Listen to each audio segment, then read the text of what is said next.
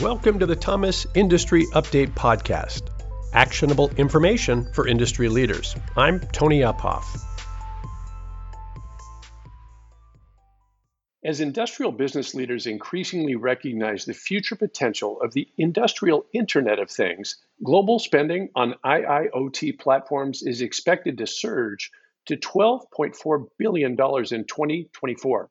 This is a massive jump from the only $1.7 billion spent in 2018. To further explore what the fast approaching future of IIoT might look like, I'm joined today by Sean Davison. Sean is the CEO of DevIQ, a custom software engineering firm that designs IoT ecosystems in an effort to redefine the way people work and change what people think is possible through continued tech innovation. He is also a serial entrepreneur and software architect with more than 30 years of experience designing solutions focused technology that actively improves the lives of its users. In today's episode, we'll shift the broader industry conversation away from talking about IIoT as just a vague buzzword and instead share tangible examples of its integration across diverse manufacturing applications. Sean and I will also discuss the growing trend of manufacturing products as a service and how industrial business leaders can harness the power of data and AI to further fuel production efficiency and business development.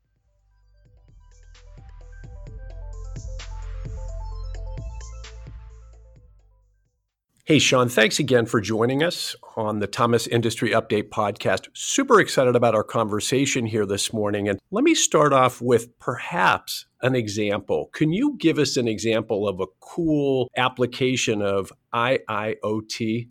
Absolutely, Tony. First of all, thanks for having me on the show. Glad to be here. So, a, a cool application, one of the applications that we've been working on is basically connected lighting systems in the industrial IoT environment being able to manage and automate lighting in factories as well as outdoor industrial environments. And lighting is becoming essentially the backbone for a lot of other capabilities, including networking, Wi Fi, audio detection, air quality, metering, the list goes on. So that's a significant area that we're focused on today. I love it because I think for a lot of our listeners, you know, these ideas around Industry 4.0 and IIoT and other things are, are increasingly mainstream. But I think for others, just trying to find a, a very visceral and straightforward example like that is a great way to kind of ground people and understand some of the things that you and I are going to talk about here this morning. I agree. IoT is one of those buzzwords that means everything and means nothing. yeah, well said. And it's getting abused out there, like a lot of uh, buzzwords, right? People are using it to mean all kinds of different things. But I think your example is a good one. I, I have some friends that are in somewhat related businesses to yours, and they got involved in a project at Disney where they were literally putting sensors on trash cans to have a better experience at the theme parks of understanding when trash cans needed to be emptied. And I sometimes use that example to help people go, Oh, I see what you're talking about here. I understand this, you know, and it kind of brings it to out of the buzzword and out of the clouds, no pun intended, and creates a sense of understanding or accessibility around the topic. I think that's a great example. And and yes, yeah. uh, uh, when I talk to people, I have to ask them if they're familiar with IoT or Internet of Things because you know a lot of people are and a lot of people are not today. So there's a there's an education that's required today to uh, but as soon as you give them an example, such as uh, another example that we've contributed to is smart panels in the home, you know, uh, whether it's a panel that controls your security system that's connected to the cloud or an iPad or mobile device. All of that is IoT at some level. The question is, is it connected? Is it doing things on its own that do not require a human you know, intervention? And is it passing data and providing significant value in that respect? Great description. Hey, so let's back up to go forward a little bit, Sean, and talk about your background and what was your path like in this? And and I'm particularly intrigued here because if I could use the expression, you're a software guy, but you're also deploying software in arenas of manufacturing and other areas. So give us a bit about your background and how you came to create the company you're involved in. Absolutely. I've actually been building and architecting software products and services for more than 30 years. If you haven't noticed, software is eating the world. I was going to use that expression. I'm glad you did. for me, uh, it actually started in the late 70s when I had the opportunity to play with an Apple II computer. Steve Wozniak, who was one of the co-founders of Apple, was my hero as a teenager. And so I, I quickly just became very focused on building software. And to fast forward in short, I've built six software and technology companies over the years, and three have gone on to be acquired by large public companies today. I spent a, a lot of time in multiple industries, including telecom, retail, e commerce, internet, SaaS, healthcare, and now discrete manufacturing and industrial I- IoT. And I'd say through Internet of Things uh, or IoT today, and uh, we use the term Industry 4.0, there's a significant convergence of software and the physical world. That's where it gets really exciting in that that blend of you know what was simply on a computer before is now all around us in the industrial environment. And Sean, why now the industrial market? I, I, can guess a bit, and I think we're going to have some real common ground here. But as you tick through those markets as you went through, you're now looking at the industrial marketplace. What were the dynamics of that marketplace that, as a, if I can use the expression, as an entrepreneur, you saw, hey, now is the time for software to step into that part of the marketplace? Yes, it was a it was really a natural progression that our experience, my experience, and my team's experience in building great software and user experiences is now very much in demand in the industrial IoT um, and industry environments. So, user experience, or that what we call that end to end ecosystem, and creating an experience that spans all the devices and the systems and makes things work across an entire ecosystem today. It's not just about speed and efficiency, it's about creating an experience that works, that users can be very productive and creates value for the business. Yeah, Sean, it's interesting.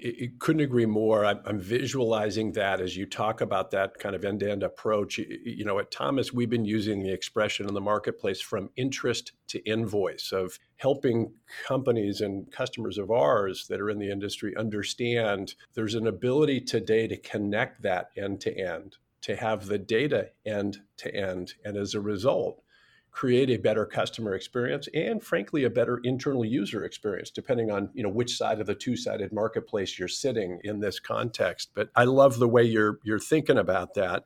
We use a perspective here and it, you know pardon it's going to get a little buzzy uh, here but i strongly believe that 2020 will be the year we'll look back and realize industry 4.0 became a reality and not just a slogan or a buzzword. Do you agree Absolutely. I, I, think we're at a tipping point and there's a lot going on in the industry. So, one thing in particular around um, Industry 4.0 that I think uh, is contributing to that is the shift from product as a widget to product as a service. And this is that we're certainly interested and, and focused on. You think about it, any manufacturer that produces a complex serviceable product today has the potential benefits of moving from what I call a, basically a widget maker to a product as a service model. And the benefits to the manufacturer as well as the end client are significant. Uh, you get better service, user experience improves, uh, as well as the margins and long term contracts. So there's a lot of value that comes from that. Yeah, I think that's a fantastic area, Sean. You know, we are studying that very closely. And when you start to add in advances in, well, it's not new technology, it's moving quickly, additive manufacturing or 3D printing, and you start to think about the opportunities to move that service closer to the customer right? I might have a customer in a geographic location that you know shipping and logistics and timing to get that widget to them is a complex issue for me. Boy this idea of product as a service starts to change the game. That's right. And i mean for a lot of people it's hard to uh, conceptualize but the value is so significant in that you get closer to the client you get more information about what your product is doing and it allows you to improve the product and accelerate that process in a big way. Because what it does require is that your product is connected and you got to be able to collect data from that. And so those are kind of the, the key pieces to get off the ground. Going back to something you just said sean which i really agree with you have to be able to conceptualize this. Unpack that just a little bit. Do you find that that is I don't want to call it a barrier, but do you find as you engage with some companies, is that difficult at times? That companies struggle, they, they can hang in the conversation, but they can't kind of conceptualize how it might work to get to a point where they can shift from manufacturing widgets to providing product as a service? It can be difficult to make that leap. For example, I'll give a specific example. We're working with a, a lighting manufacturer and uh, they they build incredible product. And they've got vision on building essentially management and automation around controlling the lighting. The actual process of going from a, basically a lighting manufacturer to lighting as a service is still a big leap for them. Interesting. Yeah. So we're working on that. Hey, give us examples of, of a couple of other DevIQ projects, if you can, that, that our listeners would be able to relate to.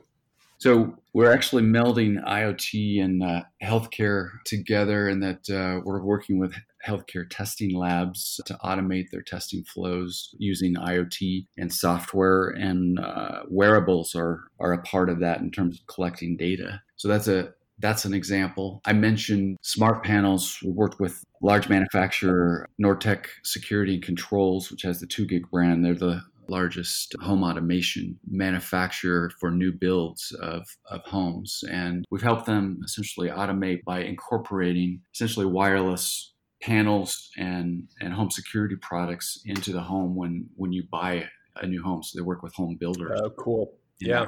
And then uh, we've done a lot of visualization of uh, IoT. We actually have a IoT management system that actually went live at Lightfair 2019. So we were initially focused on lighting systems, but it basically enables control and visualization of IoT ecosystems and, and device networks and allows you to see tens of thousands of devices and visualize those all in one single glass. So those are some specific examples around what we've been working on. Very, very cool examples. You know, if we think about the implications of, of what you're describing here, you know, without again trying to trying to stay away from buzzwords and dramatic phrases, but th- these are game-changing technologies, and I'm a believer that technological change precedes cultural change. What do you think as these technologies become more mainstream and this continues, how will it change things like engineering or product development or design? You talked before about perhaps business model changes, right? If I can use that expression connected to your, your point about moving from producing a widget to producing a service. What are some other things that you think we might start to see here that this type of technological, you know, uh, step change might create? Yeah, so I have some thoughts there, Tony. First of all, I mentioned that you know I used the the term that came out many years ago from Marc Andreessen that software is eating the world. I predict that uh, AI is going to eat a lot of software and data. Interesting. Yeah.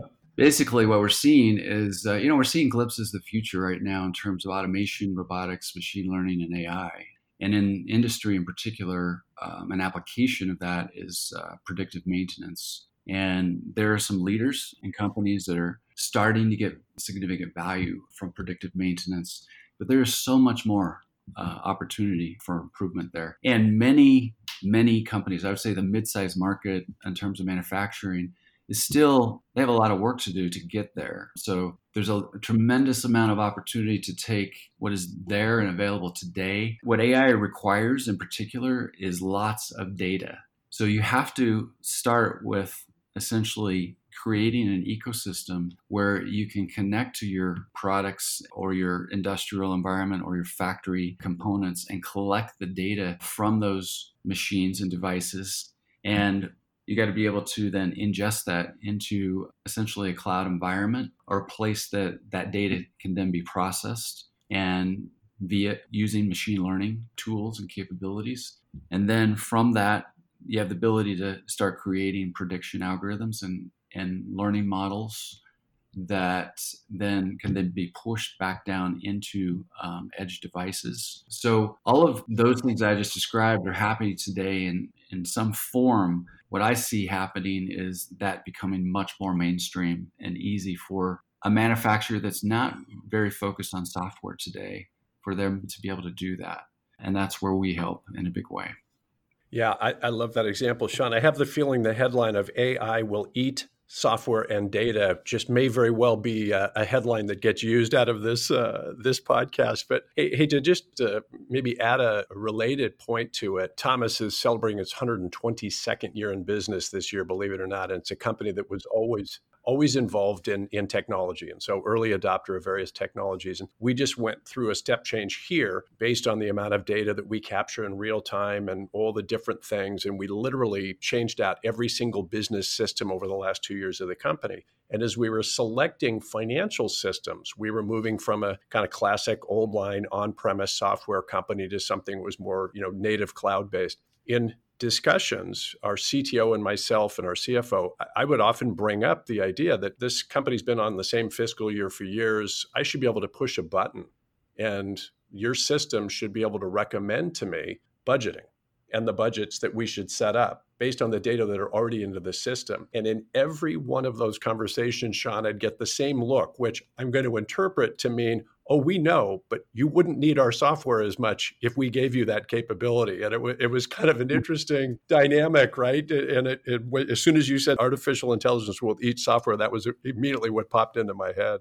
You know, software has been very essentially siloed and procedural in the past, and essentially AI and machine learning enables us to essentially move beyond that and essentially take functions that have been done in a in kind of a very in some cases complex way and put them into a model that then predicts and provides information that's far beyond anything that we've experienced today. As you said, for instance, the budgeting information. That's that should be pretty straightforward if you have that historical data available. Yeah. Yeah.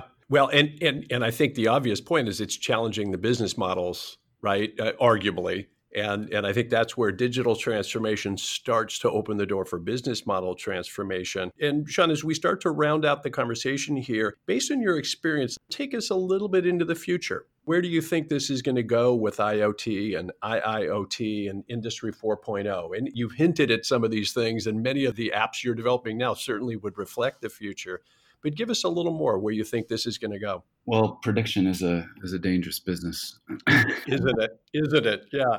I I would say uh, you know along the lines that I mentioned previously, I think that AI is going to continue to mature in a significant way, and I think yeah. what what we're seeing is that automation. In fact, one of the things I think is very important to understand is that software and technology is becoming more complex, not simpler. It's actually more complex. There's more devices there's more components and software is becoming more distributed. It's much, much more complex. And I don't think that that's going to stop. What mitigates that complexity and the risk of complexity is automation. And so being able to automate and automation, you know, AI is somewhat of a form of automation. But automation enables us to keep up with that complexity in the technology. And so automating everything from, you know, software development to, for us today, we have to automate testing in a big way.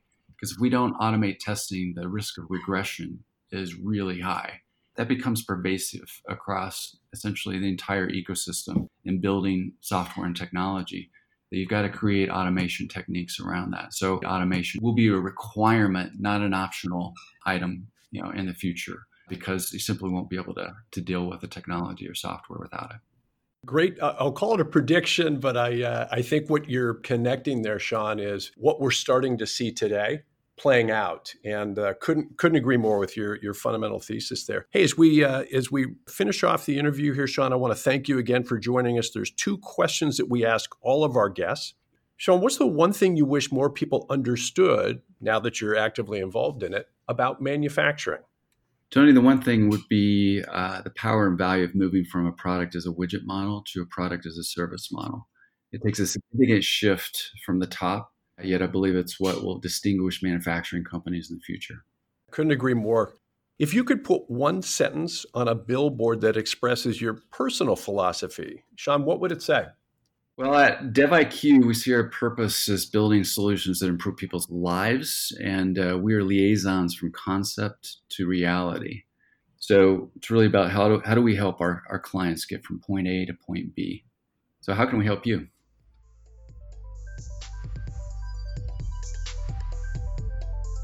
To learn more about Sean, the innovative IIoT projects happening at DevIQ, and the rapidly developing future of IIoT platforms, check out the links provided in the show notes of today's podcast. The Thomas Industry Update podcast is hosted by Tony Uphoff and produced by Michaela Tierney. If you'd like to share your feedback about this or any other episode, please email us at podcast at thomasnet.com. If you enjoyed today's podcast, please take a moment to subscribe and rate us on Apple Podcasts or recommend us to a colleague. Your feedback helps us continue to advocate for industry across the airwaves.